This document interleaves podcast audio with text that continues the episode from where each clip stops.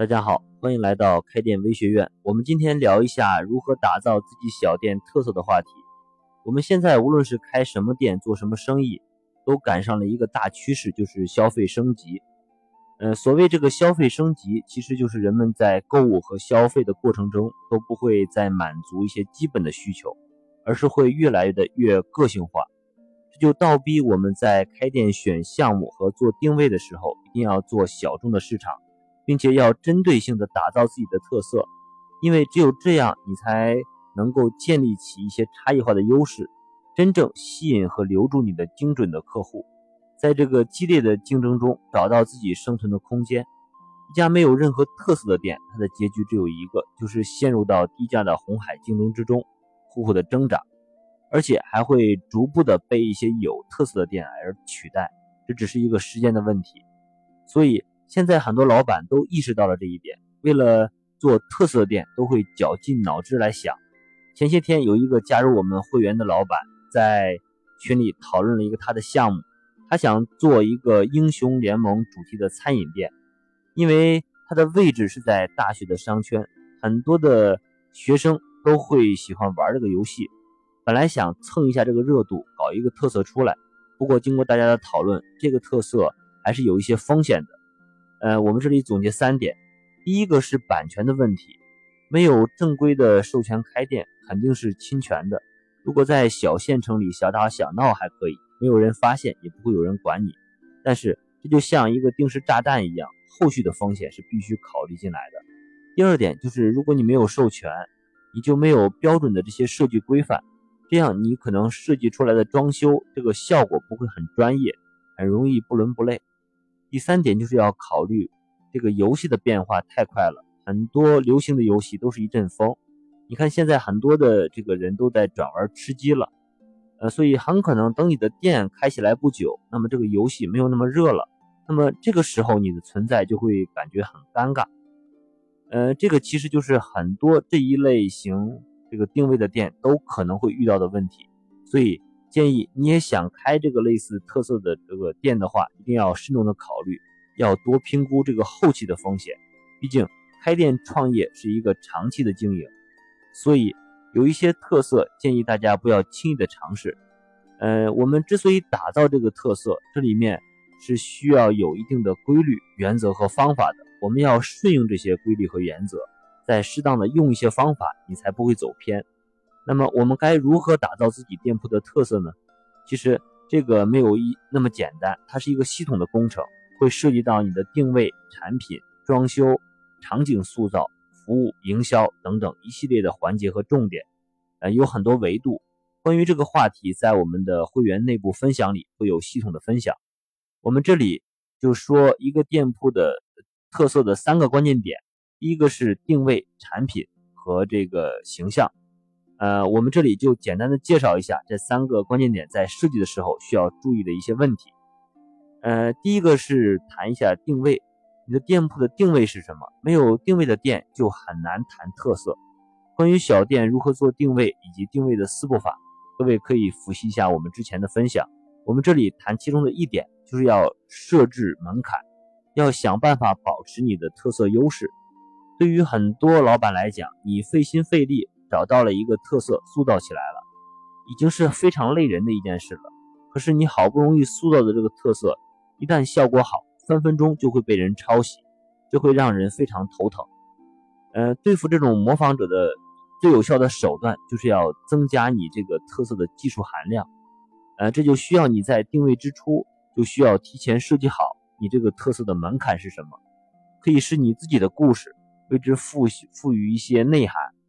嗯，要保持这个特色，不断的创新，模仿者就只能学到这个皮毛，永远会跟在你的身后，不知道下一步你会怎么走。只有这样，才能保持住你的竞争优势，进而吸引一些客户源源不断的到你的店里来。第二点，我们谈一下产品。首先，你提供的这个产品和服务，这是一个最基础而且是最重要的一点。你的产品如果没有卖点，你是没有办法谈特色的。而且你要问自己，你能不能持续不断的迭代这个产品？这里要注意一点，就是要记住，产品少就是多，关键是要突出你这个产品的价值点，而不是做的很多。比方说，有很多餐饮店的老板会在菜品上弄出非常多的特色，可是对于客户来讲，太多的特色反而会让人感觉眼花缭乱。比如，比方说一家店有 N 道特色菜，恨不得每一道菜都是特色，但是对于客户来讲，他在点餐的时候就会陷入到选择困难症，根本不知道怎么选了。要知道，人们的注意力是非常有限的，即使你有再多的菜品，但是对于消费者来讲，他只能记住那么两三个。与其你来花费这个人才物来弄一大堆的让人蒙圈的这些特色。不如集中精力将一两个特色做好，做到极致。第三点是这个形象，我们这里所说的形象，就是指的要塑造你店铺的购物环境和消费的道场。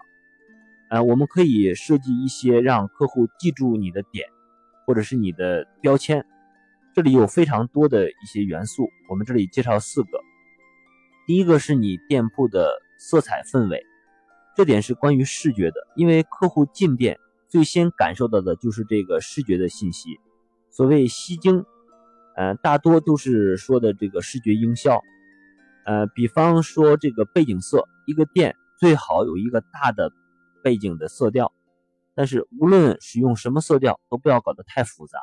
现在的设计都是要尽量的简约，会让人走进去感觉舒服一些。第二个是装修的道具。在店铺的空间里留给道具留一点空间是比较值得的，呃，这会营造这个视觉的氛围。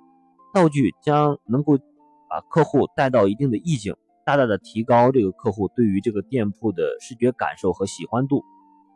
有几种比较常用的道具，大家可以考虑，比方说一些艺术道具、绘画、工艺品啊，这些艺术道具不需要多高档，就能够提高你这个购物环境的格调。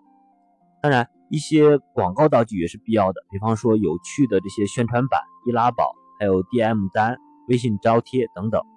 第三点是背景音乐，呃，这个是属于听觉的氛围。现在很多店里都会播放一些背景的音乐，我们之前有专门的一期来讲关于小店如何放音乐效果最好的这个分享，大家也可以复习一下。这里建议各位要。按照时间和重点的节假日来设计你店铺音乐的播放清单，可以拷贝在不同的文件夹里。但是在播放的时候有两点需要注意。第一点就是音量要尽量的小，因为小音量是可以影响到这个顾客的潜意识的，呃呃，而且不会喧宾夺主。第二点就是音乐的这个节奏的快慢要控制。当你店里少的人少的时候，可以放一些，呃，节奏比较慢的优美音乐，这样能够延长客户在你店里的驻留的这个时间。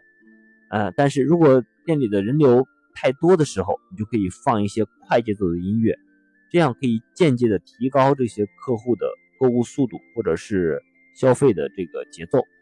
第四点是香味，这个是属于嗅觉的氛围。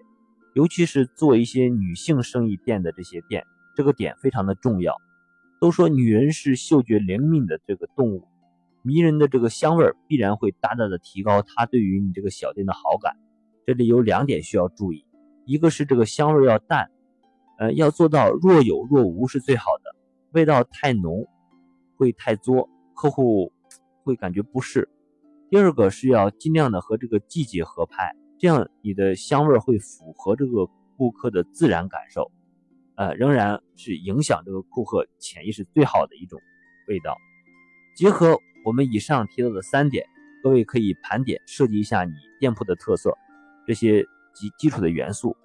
呃，关于这个话题，在我们的会员内部分享里，我们谈到过打造一个店铺特色的五步法，是一套落地实操的方法。各位可以在我们的知识店铺里。查看保存链接。好了，今天的分享就到这里。呃，除了这里的分享，我们还有一个微学院的知识店铺，里面都是我更深入系统的关于开店的一些总结和分享。大家可以关注一下我们知识店铺的服务号，持续学习。开店是一种修行，加入我们微学院的成长会员，和更多老板一起每天进步一点。谢谢大家。